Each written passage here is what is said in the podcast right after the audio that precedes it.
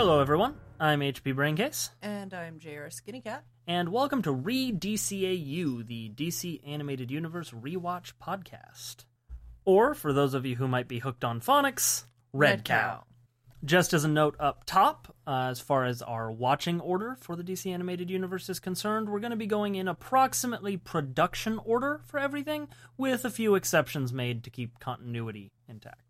Our first episode that we're covering is on Leather Wings, uh, or as I like to call it, Batman versus Batman. It's actually Man Bat, Kirk Langstrom Whatever, man. Bat. Anyway, uh, this episode was written by Mitch Brian and directed by Kevin Altieri, and is the first official outing into the DC Animated Universe. We're immediately acquainted with the fact that technology in the DC Animated Universe is a little weird, with a police blimp or Zeppelin. We get a nice panning shot of the Zeppelin, and everything seems quiet until a half bat, half human creature flies right past it. And we get a couple of lines from the guards inside, including the first line ever spoken in the DC Animated Universe by Kevin Conroy, the voice of Batman. He's also the blimp operator with glasses. Huh? Kevin Conroy, Batman and Bruce Wayne. His uh, his first line in the whole series is actually as the blimp operator that has glasses. Seriously? Yes. Okay, that's funny. We're treated to a little banter from the guards and then a really nifty scene as the blimp crests up through the clouds for them to look for Man Bat. Yeah, my favorite thing about this scene was how realistic the moon looked in contrast to the rest of the entire episode. like everything, all, even the clouds look super fake, but the the moon is just it's like a totally different artistic style. It's weird. Yeah, the whole look of this series is super weird. Uh, this is something we've talked about off podcast before, but the entire series is actually animated on black paper. What my my favorite favorite thing about the artistic style though is it's really really art deco inspired and I just love that style and it's super sexy to me. So after the blimp scene, we get a look at the outside of Phoenix Pharmaceuticals, and then it transitions inside to a guard walking around, uh, tape recording himself to be some sort of radio personality. And then we hear breaking glass as Man Bat breaks in, and the guard goes to look for him. We get the classic moment where the guard thinks nothing's going on, and then he gets ambushed by Man Bat, and his tape recorder flies away under the desk, still recording. Uh, and then Man Bat throws him out a window into the river that's conveniently running alongside Phoenix Pharmaceuticals so that he doesn't fall and die on the street below. The next scene we get is in the mayor's office, uh, where we're introduced to a few new characters and a newspaper headline talking about a bat creature assaulting a security guard. Then we get to hear a conversation between the mayor, Commissioner Gordon, and Harvey Bullock about Harvey establishing a task force to hunt down Batman uh, against Commissioner Gordon's wishes. And we have a nice little cameo from Harvey Dent, who will become important later in the series. Spoilers. I mean, this series is 14 years old, and Harvey Dent's character is even older. I don't think it's spoilers at this point. Uh, essentially, Dent uh, promises Bullock that if Bullock can catch Batman, Dent can put him behind bars. So right off the bat, I hate Bullock. He's sloppy, he's annoying, he's sleazy, and I think his main objective is to get Batman when maybe he should be focusing on other things that are more important to the city. I agree. Uh, he's kind of a jerk. After the scene in the mayor's office, we cut over to our very first look at the Batman himself. Uh, though he's actually looking at the same newspaper that was in the mayor's office with the headline Bat Creature Assault Security Guard, I think is what it reads. Mm. He reads it out loud and goes to put it down, and we're introduced to another character, Alfred Pennyworth. Mm-hmm. And uh, Alfred is true to form in just about every version we've ever seen him, making quips at Batman's expense. Yeah. Uh, in this case, accusing him of reading a certain self help book. Yes, except he uses the wrong title. He says how to make friends and influence people when the real title of it is How to Win Friends and Influence People. It's by Dale Carnegie. It was written in 1937 and it is one of the top selling self help books out there. people look to it even today for guidance. Yep, and we find out that there's been some additional robberies as well from other pharmaceutical companies, uh, though they were kept a lot quieter because there were no injuries. And so Batman gets up to go investigate, and we get the first sort of nod towards his uh, alter ego, Bruce Wayne, with Alfred saying he's going to cancel plans that Mr. Wayne had with Bambi, uh, which. which is also a reference to the fact that as Bruce Wayne, he really lives it up as a sort of millionaire playboy uh, to further distance that identity from Batman. When Batman is leaving the Batcave, we get our first look at this version of the Batmobile as well, which is a sort of brick shaped bat themed car with a jet engine coming off the back, a lot like the car from the 1989 movie as far as the engine is concerned. But uh, otherwise, very much a simple look, sticking with the Art Deco style of the series. And we get to see Batman breaking into Phoenix Pharmaceuticals, where he is spotted by a couple of scientists who appear to be getting ready to have sex in the hallway, as far as I can tell. they call the police, and we get a short scene of Harvey Bullock in his car getting a call from the dispatch. and then we cut to the next scene, which is Batman sneaking around looking for stuff. And he sprays some sort of magical red spray and then puts on a visor that he clearly stole from Cyclops from the X Men. and is able to see the guard's footprints, which lead him to the tape recorder, and also some fibers on the desk that he picks up with a pair of tweezers that at first glance look like twigs. yeah, it's true. Yeah. like plant matter. what does this have to do with a bat creature? Then we're treated to a montage of the police showing up to the building in their super weird SWATmobile and assaulting the building to try and capture Batman, who handily escapes, though the cops do manage with a tear gas grenade to completely blow up the third floor. Yeah, there's this scene here where Batman kind of jumps down the elevator shaft to get away from the police. And it was a point where I was really happy with the music because it ties in so well with what's going on and just as a note overall, the music through the episode was just fantastic, and I felt like it really very accurately depicted whatever action was going on. If there was sneaking, or if there's a chase scene, or danger, or victory, or evil, whatever it was, the music backed it up and really made it a more immersive experience the composer uh, of the music for this episode is Shirley Walker, and I really got to give her a shout out. I've never heard of her, but she's amazing. Like, oh my god, looking her up just really got me excited. She was a pianist. She she passed about 10 years ago. She was a soloist for the San Francisco Symphony while she was in high school. How cool is that? And then she continued to work in the music industry the rest of her life, doing a bunch of music for the DC universe, uh, whether it was conducting or being the orchestrator or composing. And she was just always very involved in different music committees. She's a two time Emmy Award winner. This lady is incredible. So it was really exciting to, to listen to her music through the episode.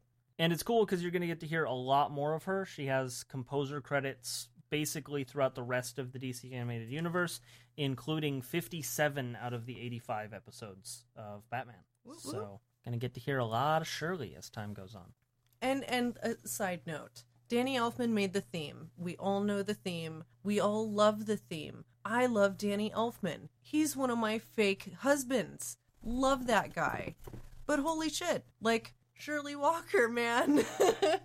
I'm really impressed with this lady. Yep, and this wouldn't be the only time she worked alongside Danny Elfman's stuff either. She was a conductor on the 1989 Batman film and several other things that he worked on. Edward Scissorhands.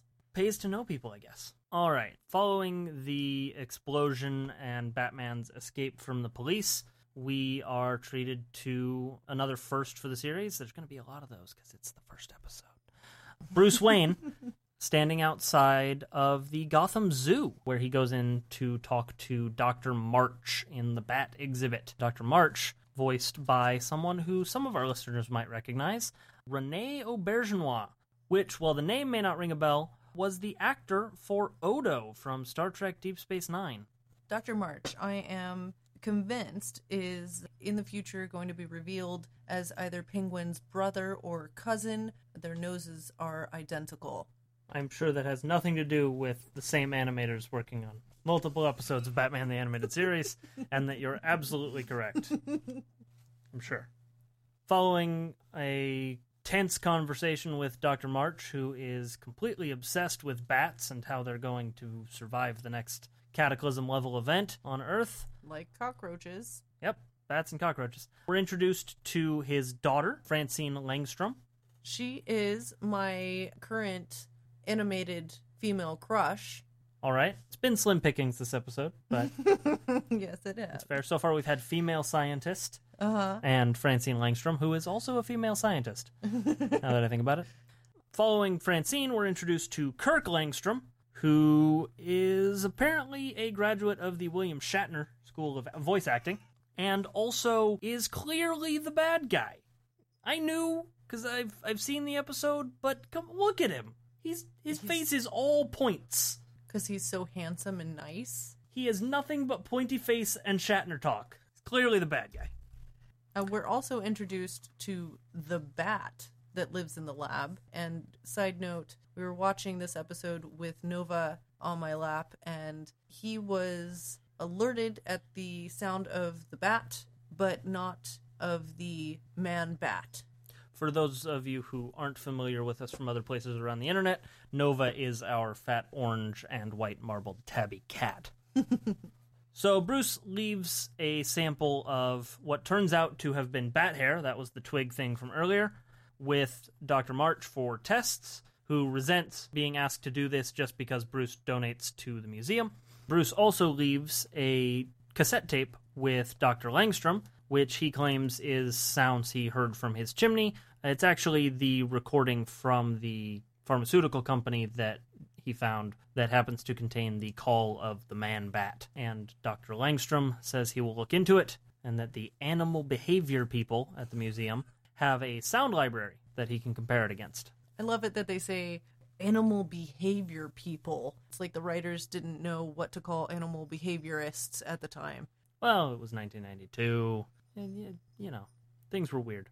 Anyway, we cut back to Bruce Wayne in the Batcave dressed as Batman and feeding the information from the samples into the Bat computer when he gets a call, which Alfred picks up, and it's from Dr. March. Which, you know, I want to say I, I'm convinced that Alfred is either a robot or an alien because he screened that call way too quickly. It's like he answered the phone and just knew who it was and passed the phone over. I mean, maybe the Bat computer has caller ID. I I don't know. So Dr. March tells Batman that the f- hairs are just from the common brown bat, and that the sounds on the tape recorder are a mix of brown bats and starlings who are fighting over a nest in his chimney. Uh, he proceeds to then hang up the phone. Uh, I'd like to note here that Bru- that Batman has this entire conversation with Dr. March in his Bruce Wayne voice. Mm-hmm. And then, as soon as he hangs up the phone, switches back to his Batman voice. Which I wasn't- super smooth. Uh, Kevin Conroy actually used a voice modulator for that voice, but he switches back to his Batman voice for Alfred's benefit. Right, I'm- yeah. And he's always in costume at home. It's yeah, I mean, he's he's dressed as Batman so he can leave on a moment's notice. I've got that. he just keeps his belt off. Yeah, but he switches back to the Batman voice for no reason. Anyway, we find out that he has compared the hair sample already to every known species of animal, and it didn't match the brown bat. And he has the bat computer compare the sound from the tape recorder to a combination of starling and brown bats, and it says, "Nope, not not what was going on there." From which he concludes that Dr. March was lying, and he's gonna find out why, Squinty Batface. Bum, bum, bum. I do like the scenes in the Batcave because they really well illustrate the fact that this is animated on black paper Mm. because they use negative space a lot. Mhm. Alfred's wearing a black tuxedo, Batman's cowl is black, the backgrounds are black. So anything that you see on screen that isn't black is what they had to draw in, Right. which is a really nice touch and it overall I really like that stylistic choice for the series. We then cut to a silhouetted figure in the lab at the Gotham Zoo messing with some chemicals and then mumbling to himself about how he can't take it anymore and proceeding to down some sort of vial and pick up the bat that lives in the lab and take him to another room, which is convenient because that's when Batman sneaks in through the window and then hears someone coming back. The door opens. Turns out it's Dr. Langstrom, who immediately goes, Who's there? And Batman just pops out of hiding. They're both very upfront in this scene. You know, Batman just reveals himself, and then Dr. Langstrom reveals his plan. Yeah, Dr. Langstrom does the classic thing of the villain monologuing his own plan. Right. Uh, there is a there is a cool moment where he's walking on the other side of the table from Batman, and there's a bunch of lab equipment, and he walks past a couple of flasks that warp his face, hmm I like that too. which is sort of foreshadowing for what's about to happen to him, where he reveals to Batman that Dr. March had theorized a way to create an entirely new species, but was too cowardly to go through with it, something that Langstrom had no problem with. So he stole a bunch of chemicals and genetically modified himself. We get a cool scene where his voice gets a lot of reverb and his face turns into a disco. Uh, it just flashes a bunch of different colors. And then we get a Jekyll and Hyde transformation from Dr. Langstrom into the Man Bat. And I thought that Batman's reaction to uh, his transformation was was pretty funny. Yeah, I mean, it was pretty accurate, I think, to what anyone would do when somebody starts transforming into a. Oh God! Yeah. So, uh, Dr. Langstrom transforms, his lab coat and shirt tear off, but luckily not his pants. this is a kid's show after all. Uh, and then we get treated to a very brief fight scene between the two of them where Man Bat knocks a table over onto Batman and is going to kill him when Francine walks in.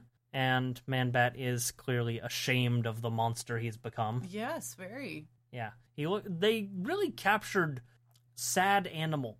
Yeah, without words. Yeah, the, it Mhm. was just the look on his face and the the way they drew him. And he goes to fly away.